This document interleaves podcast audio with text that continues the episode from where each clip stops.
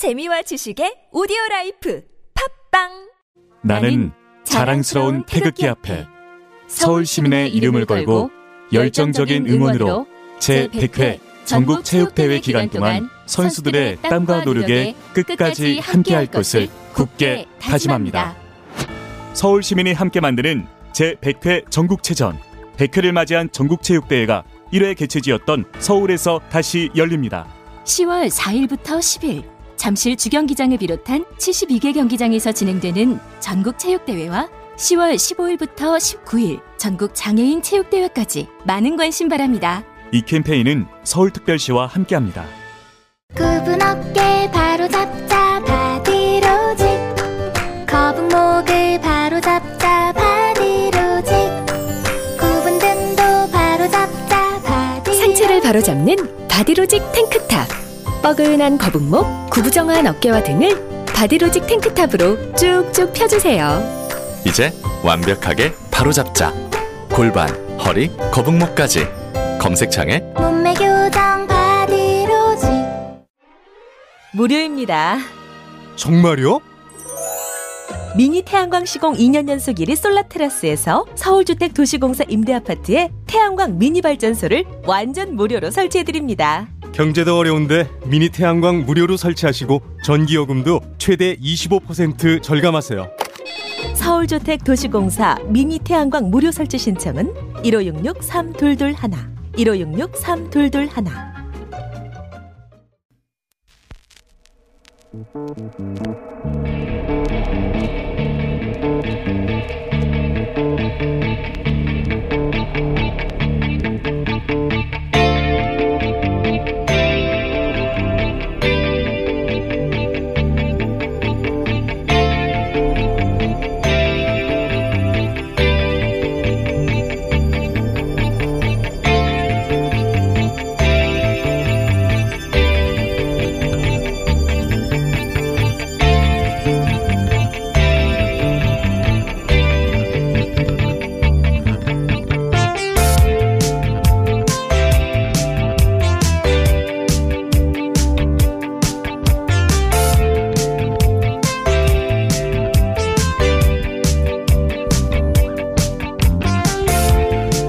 안녕하세요, 김호준입니다.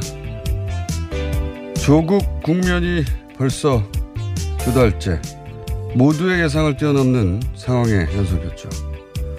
이번 주는 초유의 현직 법무장관 자택 11시간 압수수색으로 이제 더 이상 뭐가 있겠는가 하는 야생을 다시 한번 뛰어넘어 또다시 그 이전 한 번도 겪어보지 못했던 새로운 국면을 열었습니다. 그 과정에서 등장했던 가장 잊을 수 없는 키워드는 짜장. 역사는 이번 주를 짜장의 일주일로 기억할 겁니다.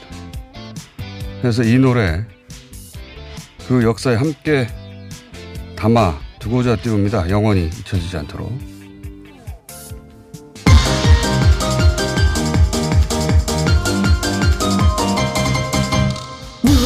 먹고 싶으냐? 허이 짜장면이 먹고 싶어요. 짬뽕과 탕수육보다 허이 짜장면이 먹고 싶어요. 새하얀 면발에 색감은 짜장. 왼손으로 비비고 오른손으로 비비고 맛있는 짜장면 비벼주세요. 왼손으로 비비고 오른손으로 비비고 너무너무 맛있어 짜장면. 너무너무 맛있어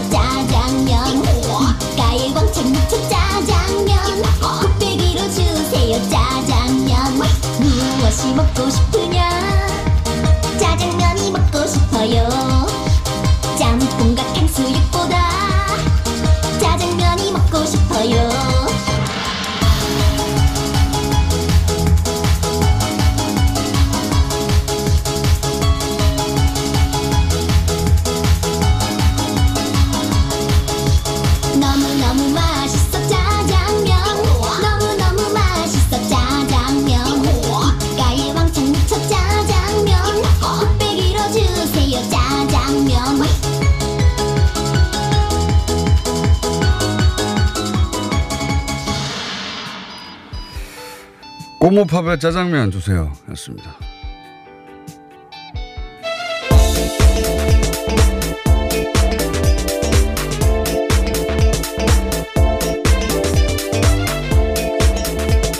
TBS의 류밀입니다. 네. 노래 좋지 않습니까? 네. 네.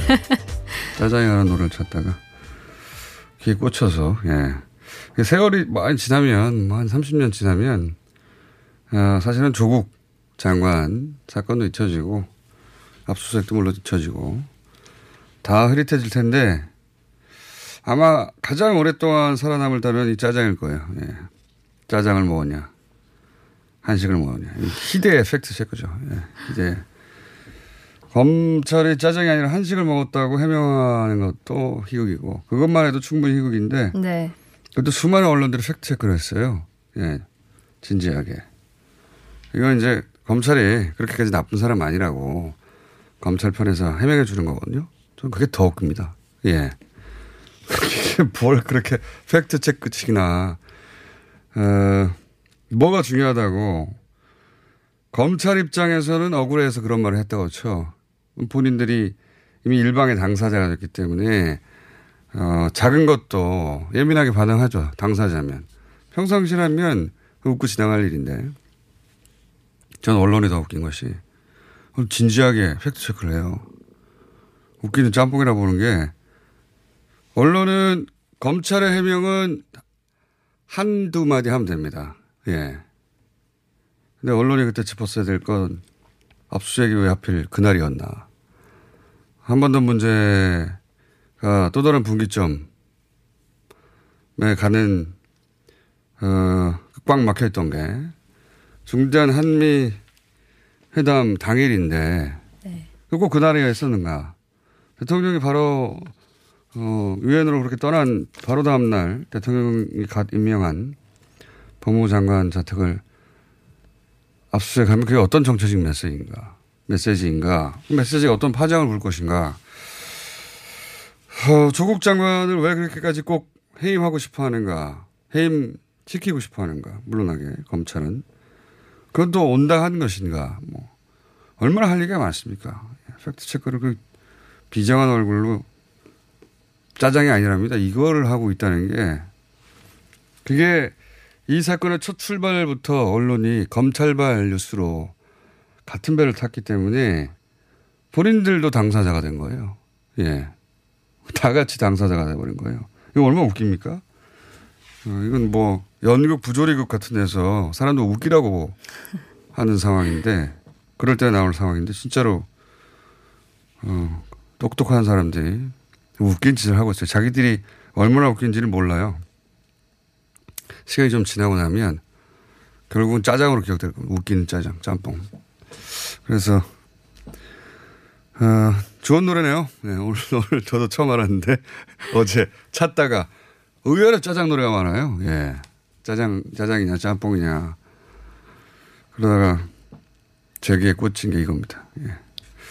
자, 첫 번째 뉴스는 뭡니까? 네, 문재인 대통령 유엔 총회랑 한미 정상회담 일정으로 미국으로 출국했던 문재인 대통령이 어제 오후 귀국했습니다.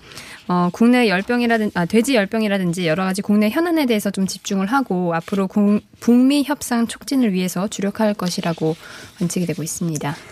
그러니까요. 통상은 이런 얘기를 모두들 하고 있어야 되는군요. 예, 이것만 할 수는 없지만 가장 먼저 다뤄야 될 뉴스가 이거거든요. 왜냐하면 조국 장관의 국면이 얼마나 가겠습니까? 아무리 길어도 본인의 임기 인생을 넘어갈 수는 없어요. 하지만 이건 뭐 100년이 걸린 것이고 한 번 더 사는 모두한테 다 해당되는 사안인데 조국 장관의 아들이 고등학교 때 인턴을 했는데 그 증명서를 위조한 거 아니냐. 그걸로 이 난리가 나오고 있다는 게 그게 웃기기 짝이 없다는 게 안 느껴지는 거죠. 당사자가 됐으니까. 검찰도 언론도.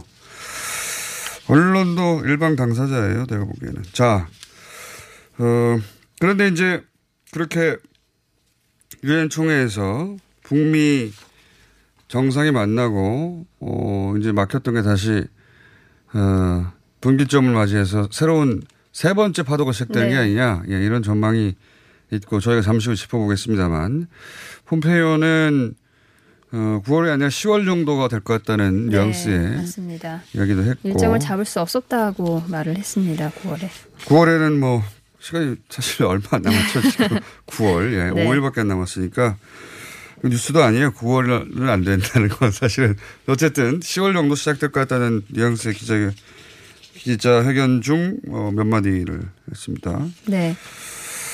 그리고 유엔 마무리하면서 네, 아베 총리가 뭐 했는지 잠깐 짚어보죠. 네, 유엔 총회에서 아베 총리가 이제 미국 방문 시 그 한일 관계 악화에 대한 책임이 한국에 있다고 기회가 있을 때마다 계속해서 반복했습니다. 기자회견에서도 그랬고 정상회담에서도 그랬고요.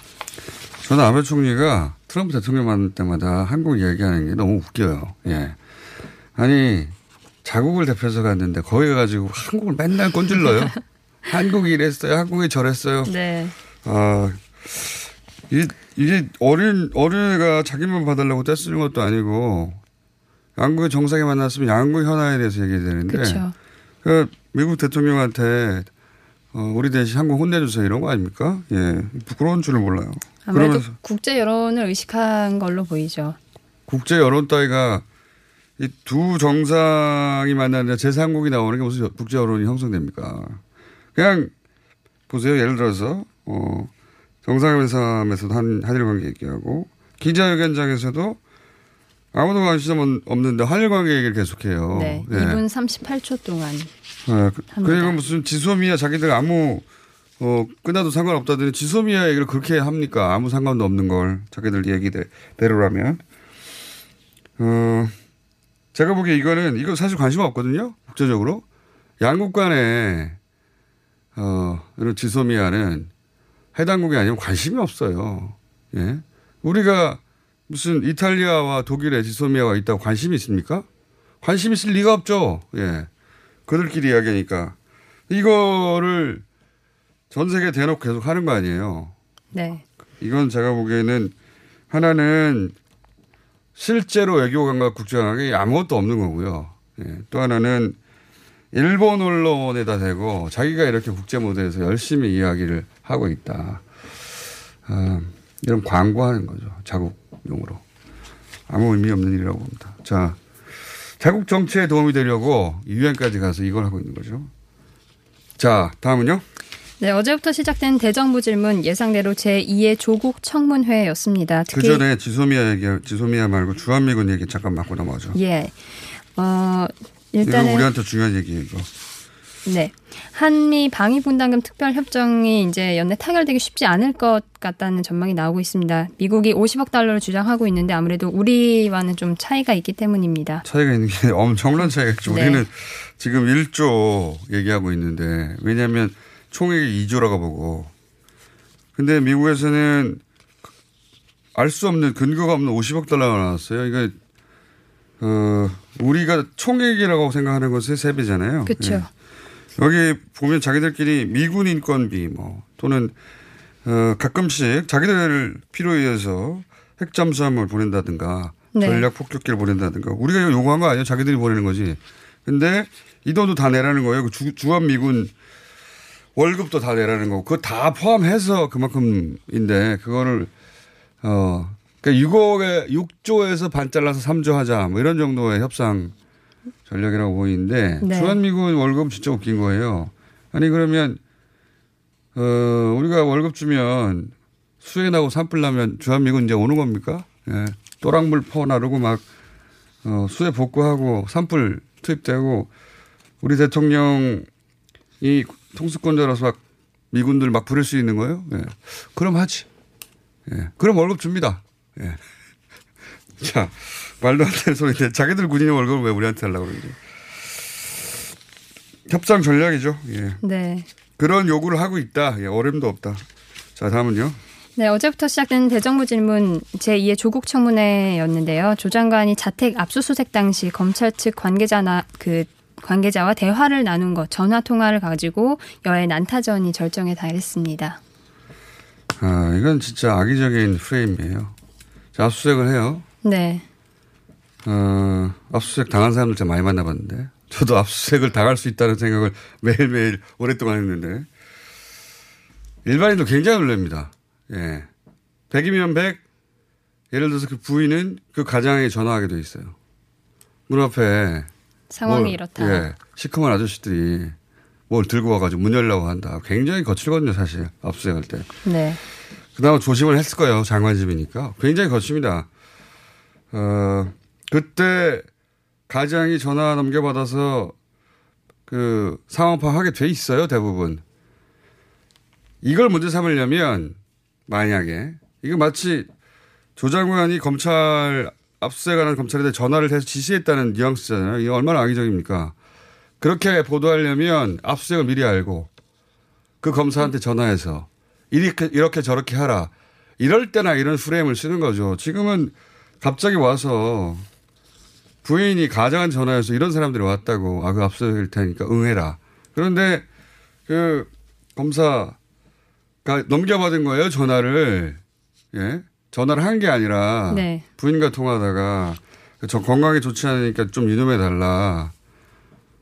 가장으로서 당연히 그런 말 할 수 있죠. 그렇죠. 이게 뭐가 문제입니까? 이 내용을 한국당 중앙도 의원이 밝혔는데요. 아무래도 이게 공개되면서 한국당은 중간에 의원총회를 열기도 했습니다. 그러니까 요 통화했다라는 프레임, 말을 나눴다는 프레임을 마치 압력을 행사하고 지시를 하였고 하는 뉘앙스로 연결하는 거죠. 뚝 따가지고 진짜 악의적인 거예요. 그러면서 조선일보는 첫 마디가 장관입니다 했다고 그러는데 아니 그러면 백일동 집주인입니다 이럽니까? 장관집인 줄 알고 앞서갔는데 웃기지도 않은 프레임이에요. 이걸 또 진지하게 다루는데 뭐 또 실제 쓰러졌느냐 안 쓰러졌느냐 이런 얘기도 있어요. 제가 알기로는 쓰러졌어요. 그거는 검찰 발도 아니고 다른 발로 들은 이야기인데 이런 것까지 언론 플레이 소재가 되는 겁니다. 다 당사자가 됐으니까. 쓰러졌다고 하면 또 검찰이 나쁜 놈처럼 보이잖아요. 네. 예, 그 짧은 시간에 어떻게 쓰러졌냐. 쓰러지는 거는 3초 만에 쓰러질 수도 있어요. 자, 그런 공방이 또 대정부 질문에 있었고 아마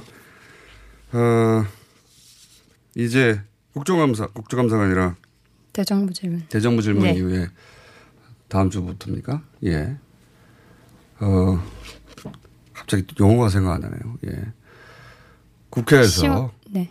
국회에서 이 단어가 생각 안 나네요. 국정감사 말씀. 예. 그 기간이 이어질 10월 것이고. 2일부터 예, 진행됩니다. 예. 네. 이런 바보 같은 용어가 있습니까? 가장 기본적인 용어가 생각 안 나네. 그 기간이 시작되고 그때 조국 3차 청문회가 시작되겠죠. 네. 다음 주죠. 네, WFM의 우전 대표 코링크를 매각한 후에도 사실상 WFM을 실수했다는 서울경제 보도가 나왔습니다. 아, 이 보도는 말이죠. 저희가 전하는 이유가 검찰 권력 중에 가장 막강한 게 뭐냐. 기소 독점 아니겠는가. 검찰만 죄를 물을 수 있는 독점 조건을 가졌다. 이거라고 생각하는 분들이 많은데 저는 아니라고 생각합니다. 진정한 검찰 권력은 기소 편의에서 나오는 거예요. 기소해야 할 것을 기소하지 않을 수도 있는 힘이 진짜 권력이에요. 이 말을 왜 하는 거냐면 현재 코링크를 둘러싼 여러 논란이 있지 않습니까? 코링크. 오촌 조카가 실소유주다라는 프레임으로 검찰 혹은 검찰발 언론들이 계속 다루고 있는데 저는 오촌 조카가 코링크의 실제 운영자였을 수는 있어도 결코 실소유주는 없다고 계속 제가 취재한 바로는 주장해 왔는데 이 분야에서 가장 취재를 많이 한 매체가 서울경제예요. 예, 거의 댓글이 없는데. 네. 그중에서도 조건영 기자가 가장 앞서서 오촌 조카가 익성의 자산관리인 역할을 오촌 조카가 했다. 또는 뭐 그 이후 팔로업 취재도 가장 깊이 했습니다. 그런데 이 기사가 뭐냐면 내용이 WFM 계속해서 이제 검찰과 검찰발 소스로 많은 매체가 정경심 교수가 이 WFM 경영에 참여했고 혹은 거기서 벌어진 횡령의 공범일 수 있다는 식으로 계속 몰아가지 않습니까? 예. 근데 이 WFM에 대해서 처음으로 WFM을 중심으로 진짜 깊은 취재를 한 거예요.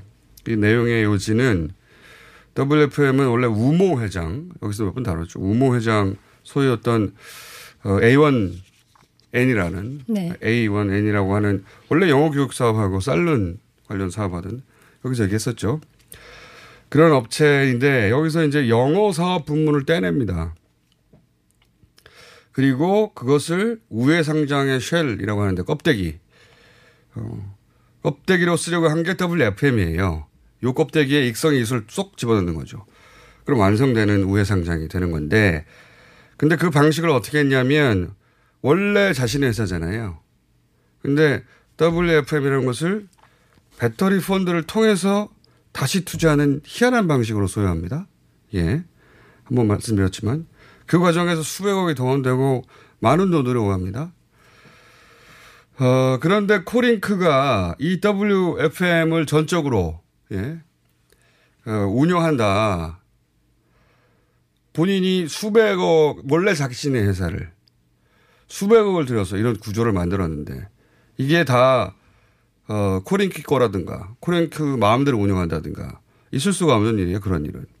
그래서 오촌 조카가 만약에 코링크의 실소유주라고 한다면 그럼 우모 회장은 오촌 조카에게 수백을 써서 갖다 바치는 거 아니에요. 그러게 말이 안 되니까 오촌 조카가 만약에 검찰 프레임대로 실소유주라면 그러면 우모 회장은 오촌 조카가 노렸던 어떤 부정거래를 통한 이익 그 이익을 공유한 관계라고 봐야 되는 거 아니냐. 그래야 말이 되는 거 아니냐. 돈의 흐름상. 그런 내용입니다. 그런데 기사는. 네. 그런데 우모 회장은 그런 혐의를 검찰로부터 받고 있지 않은 것 같죠? 전혀 그런 기사가 안 나오니까. 검찰한테는 바로 그런 힘이 있는 거예요. 기소편이라는 게 죄가 있지만 죄를 삼지 않을 힘. 설사 우모 회장에게 어떤 모종의 혐의가 있다 하더라도 묻지 않을 힘. 그걸 그리고 전부 다 오촌 조카에게 몰아서 물을 수 있는 힘. 그 힘이 있으면 검찰은 자신만의 그림을 그릴 수 있는 거예요. 그리고 그 그림은 모두 조국만을 향하고 있는 거죠. 그게 진짜 검찰의 권력인 겁니다. 이 기사는 그 권력이 그렇게 선택적으로 작동할 수 있다. 그 가능성을 찾아낸 아주 훌륭한 기사인데 아무도 댓글을 안 달고 아무도 주목하지 않아서 제가 소개한 겁니다. 굉장히 훌륭한 취재입니다. 자, 오늘 여기까지 하겠습니다. TBS의 유미리였습니다. 너 요즘 헤이브로 맨즈 브라운 올인원 로션 안 발라? 그 각질 봐. 요즘 얼굴이 좀 거칠긴 한데 이게 각질 때문이었어? 당연하지. 일단 헤이브로 맨즈 브라운 올인원 로션부터 발라. 비피다가 각질을 없애니까 피부결 좋아지지. 얼굴도 환해지지. 네 얼굴도 완전 괜찮아질 수 있어. 남자의 자신감, 각질부터 시작하자. 헤이브로 맨즈 브라운 올인원 로션. 포털에서 헤이브로를 검색하세요.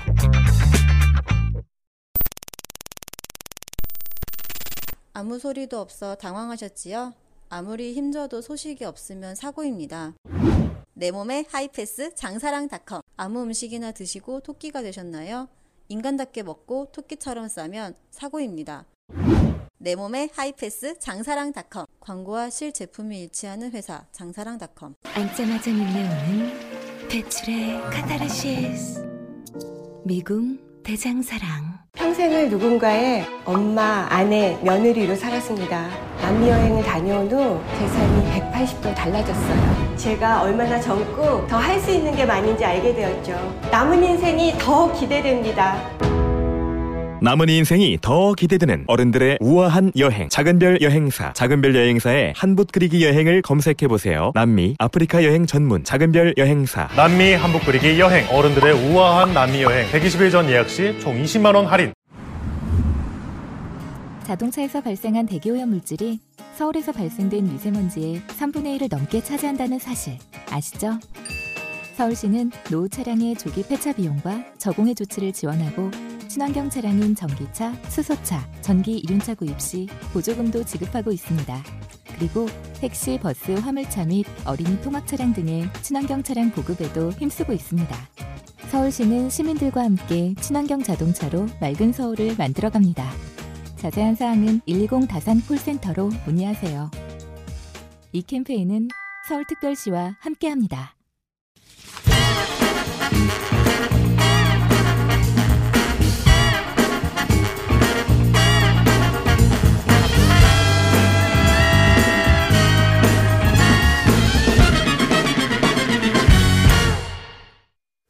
자, 저희는 불매 계속 소개하고 있습니다. 다들 이제는 안 하고 있는 것 같은데. 만화 축제, 옥션 만화 쇼가 지금 진행되고 있는데, 예. 여기서 일본 만화가 모두 제외됐다고 합니다. 예. 이베이 코리아 도서사업팀의 선상우 매니저 전화 연결해 보겠습니다. 안녕하십니까.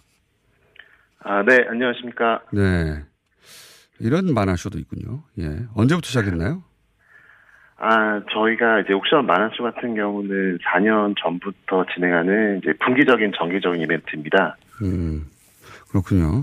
네. 근데 사실은 만화는, 누가 말해도 일본 만화가 전 세계적으로 미국 만화와 함께, 굉장히 인기 있는 장르인데, 이 일본 만화가 실제 과거의 축제에서도 큰 비중을 차지했죠. 저희 이제 만화쇼 같은 경우 진행을 하다 보면, 예. 전체 상품 중수에서 한 60% 정도는 일본 만화책이 실제로, 더 많이 그렇겠죠. 판매가 되고 있고요. 네네. 예, 60%. 예. 거긴 꽤 오래된 꽤 오래된 큰 산업구조가 있으니까요. 예. 당연히 그랬을 것 같은데, 지금 마니아들이 있거든요. 예. 또는 뭐, 일본 이 만화를 출판 혹은 우리나라에서 번역 출판하는 이런 이해관계자도 있을 것 같은데, 이렇게 큰 만화쇼에서 그걸 빼버리면 항의 없습니까? 사실 항의 정도까지는 아니었는데, 만화쇼에 대한 정기적인 요청들이 있습니다. 그러니까 저희가 올해로 이제 12회 정도 매 분기마다 진행을 하고 있는데, 항상 매번 구매하시는 이제 매니아층 고객들이 다수 계시거든요. 예. 예.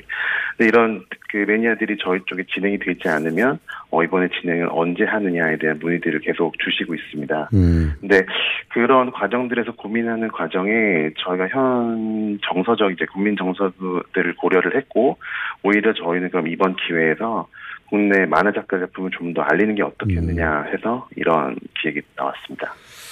그런 것도 있을 거예요. 그러니까 일본 만화가 당연히 역사도 오래됐고 규모도 크고 산업화도 잘 돼 있어서, 그리고 그 마니아도 오래됐고 또 콜렉팅의 의미로 모으는 분들도 있고, 그래서 뭐 당연한 듯이 계속 이어져 온 거 아닙니까? 꼭 일본 만화가 더 좋아서가 아니라 훌륭해서가 아니라 내용이. 근데 이거를 찬스로 소위 국내 만화가들 혹은 웹툰 만화가들이 좋아하겠는데요?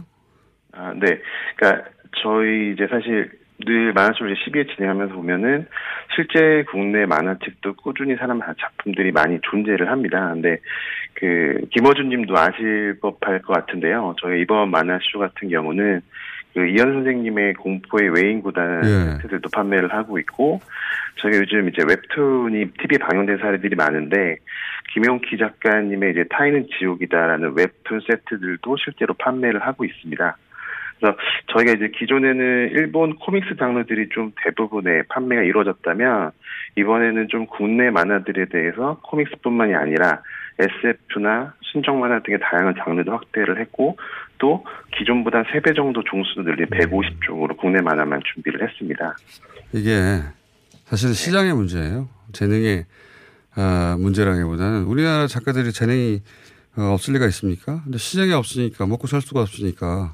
근데 시장이 이렇게 커지고, 이런 큰 판을 벌어주면 작가도 당연히 여기서 커 나가는 것이고, 국내 만화 작가들이 좋아하겠네요. 그죠? 네. 사실 이제. 그렇게 웃으십니까? 네.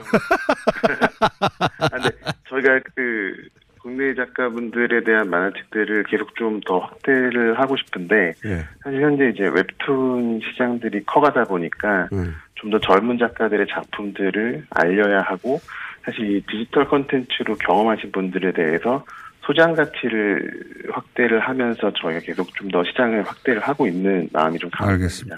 예. 네. 그 노력은 계속 해주시고요. 예. 네. 좋은 찬스가 될 것 같네요, 국내 작가들에게. 감사합니다. 네, 감사합니다. 네. 일본 만화까지 불매운동이 퍼졌습니다. 이베이 코리아 도서사업팀 선상우 매니저였습니다. 자,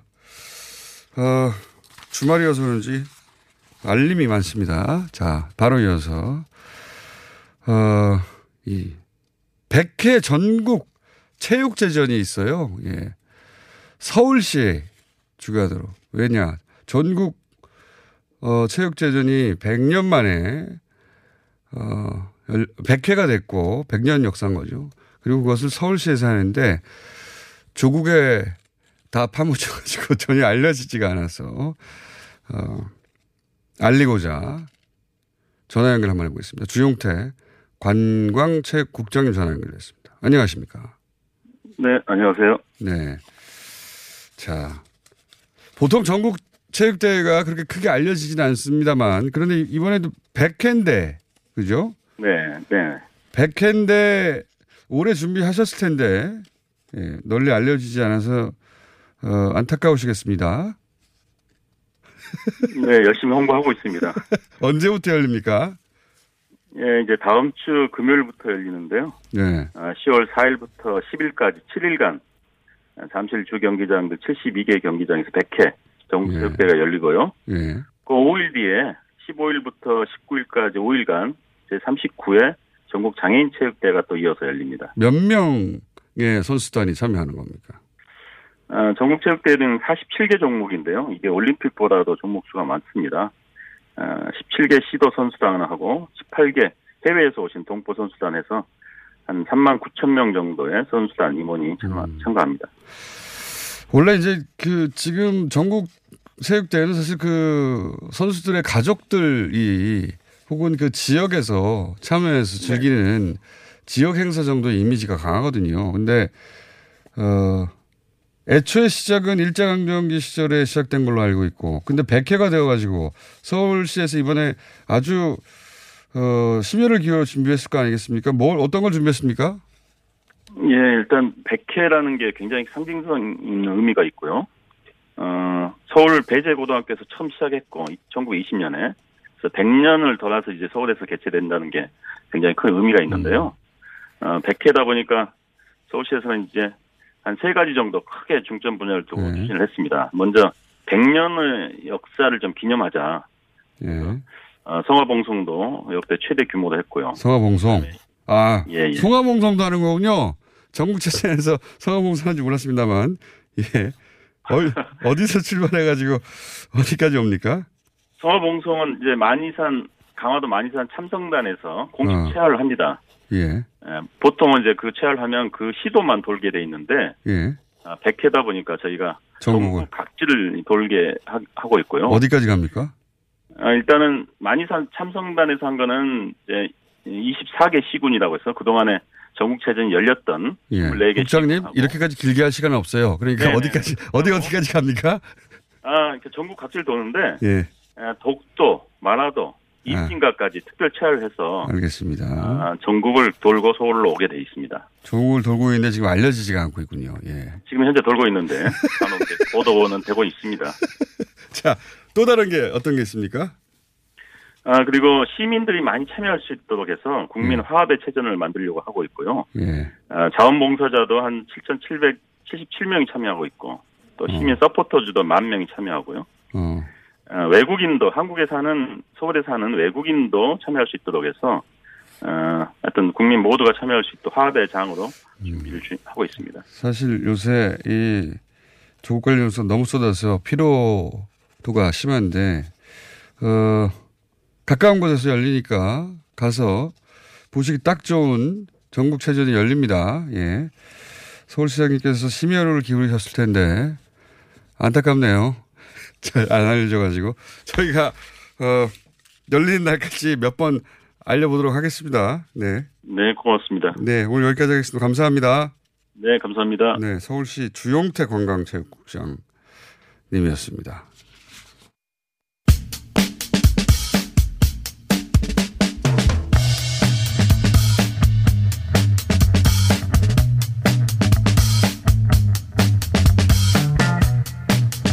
자, 또 홍보예요. 예, 금요일이어서 예, 저희 좀 가볍게 가보려고. 홍보라고 하지 말고 좀.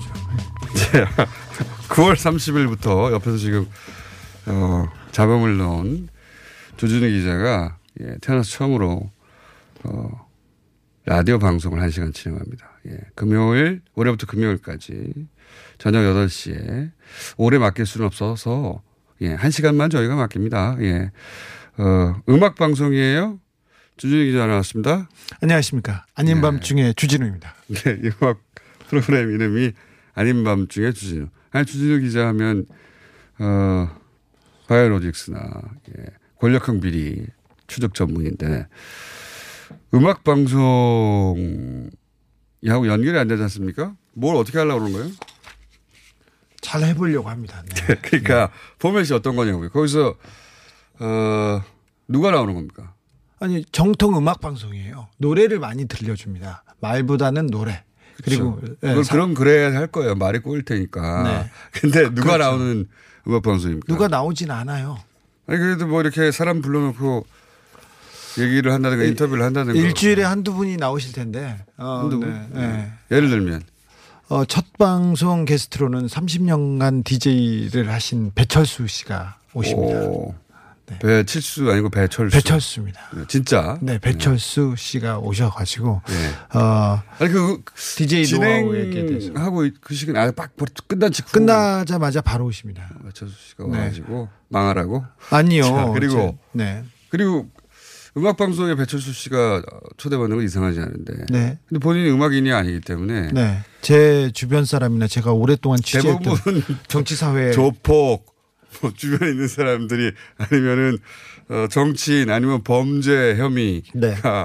갔다 온 분들 네. 예, 이런 분들 많잖아요. 그런 사람들도 감옥에서 뭐 어떤 노래 들었느냐, 칼로 찌를 때 어떤 노래 들었느냐 그런 거는 묻지 않겠습니다. 네. 네. 그런 이런 위험한 진행자인데 자 그러면 정치인도 나오고 네 정치인도 불러서 정치 얘기는 안 하고 노래만 들으려고 생각하고 있습니다.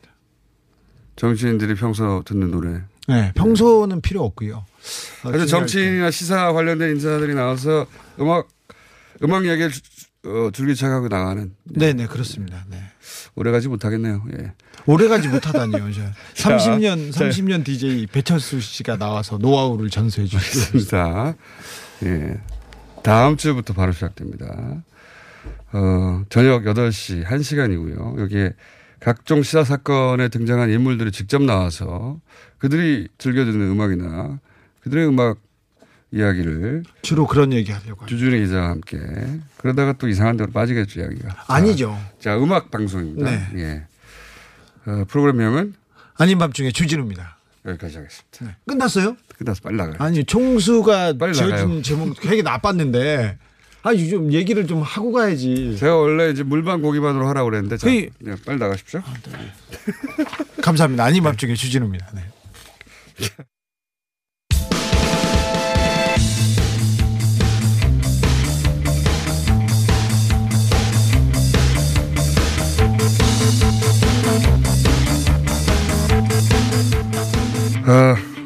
일부러 제가 좀 가벼운 뉴스로 하도 조국 해서 예 평상시라면 이런 이야기들을 조금씩 했을 텐데 연속으로 이강인 선수가 프리메라리가 예에서 드디어 골을 넣었어요.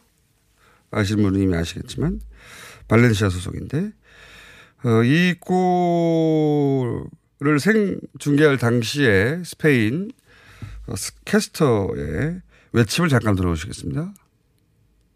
Pisare la pone para Kangin, chuta, gol, gol, gol, gol, gol, gol, gol, gol, gol, gol, de Kangin para el Valencia. ¡Qué sutil! Gol en la Liga Santander. 네, 발렌시아 소속의 이강인 선수라고 외치는 예 순간인데 현지 캐스터가 박문성 예, 전 해설위원 자체 해설위원 잠깐 연결하고 있습니다. 안녕하십니까? 네 안녕하십니까? 네. 자 오늘 가볍게 잘하시네요. 예? 스페인어 잘하세요. 예. 아니 국내 해설진들의 해설 말고 현지 해설은 어떻게 나왔나 굳이 저희가 한번 찾아봤어요. 예. 네네. 골을 역시 라틴계 특유의 그 중계 골골골 한참 있잖아요. 예. 그렇게 외쳤는데. 얘기한 건 15초까지도 얘기하시는 게 있습니다. 멕시코로 더 길게 하더라고요. 예. 네네. 숨 넘어가겠어요. 듣고 있으면.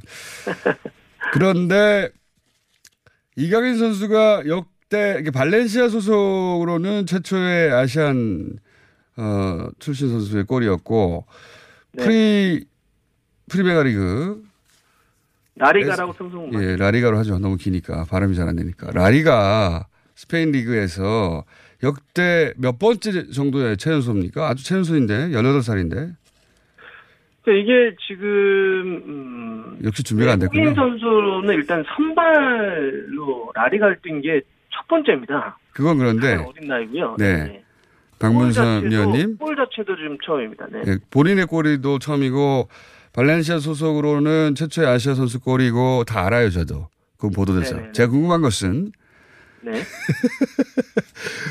라리가 전체에서 최연소는 아닌 걸로 압니다. 몇 번째입니까? 아, 최연소 아닙니다. 예, 몇 번째입니까? 지금 준비가 안 됐군요. 어제 골 넣은 다음에 저 스페인 쪽에서 그 정보들이 나오고 있는데요. 예. 그러니까 최근에 2001년생 이후로 골을 넣은 선수가 누구냐? 예. 네, 이거를 이야기 좀 이강인 선수가 2001년생입니다. 예. 2001년생 중에 최근에 골을 넣었던 선수들을 놓고 보면 지금 6명째라고 어제 기록이 좀 나왔고요. 6명째. 예. 네, 최근에 바르셀로나의 2002년생 안수파티라는 선수가 또 골을 넣어가지고 최연소까지는 아니지만 네, 대단한 기록입니다. 제가 찾아봤기 때문에 지금 네네. 추궁을 한 겁니다. 아, 그러셨나요? 역대 세 번째로 어린 나이라고. 예. 네네. 그러니까 지금 딸리는 겁니다. 딴 데서 위원님. 자, 그 스페인 언론에서 이강인 선수를 오랫동안 주목해왔는데, 그죠? 네네. 이번 골로 뭐랄까요? 위상을 좀 더 세웠겠어요, 그죠? 어떤 반응이 있습니까, 스페인 언론에서? 저도 어제 그 골을 넣은 다음에 좀 찾아봤을 때는 굉장히 많은 이제 뭐 기록이나 의미를 좀 담고 있는데요. 그러니까 많은 분들이 알고 계실 텐데 발렌시아에서 이강인 선수에게 바이아웃이라고 하는 걸 걸어놨는데요. 예. 바이아웃이라고 하는 건 선수가 이적할 때 예. 최소한 이 정도의 이적료를 줘야지 이 선수를 내보낼 수가 있다, 보내줄 예. 수가 있다라고 하는 조항인데 발렌시아가 바로 그 이강인 선수에게 최소 이적 금액을 얼마를 걸어놨냐면 1,000억을 걸어놨습니다. 1,000억이요? 근데 이제 네, 18살 선수 얘기예요. 그래서 도대체 어느 정도의 선수인데 1,000억을 걸어놨을까라고 하는 게 뭐 국내외 안팎이 굉장히 그 궁금한 혹은 이제 기대였는데 그동안 이제 라리가에서는 선발로 뛰지 못했고 또 골이 없었기 때문에 네.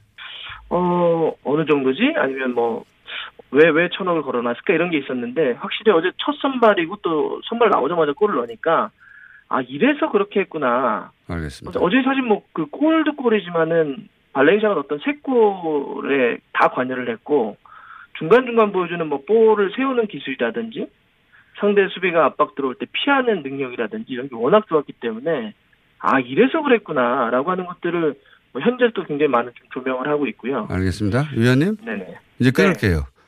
아, 벌써요? 오늘은 이런 뉴스들도 있다. 간 보는 시간입니다. 자, 위원님 너무 들어가십시오. 또 모시겠습니다. 네. 지금까지 박문성 해설위원이었다가 지금은 자체 유튜브 해설위원입니다. 감사합니다. 또 뵙겠습니다. 네네 고맙습니다. 네.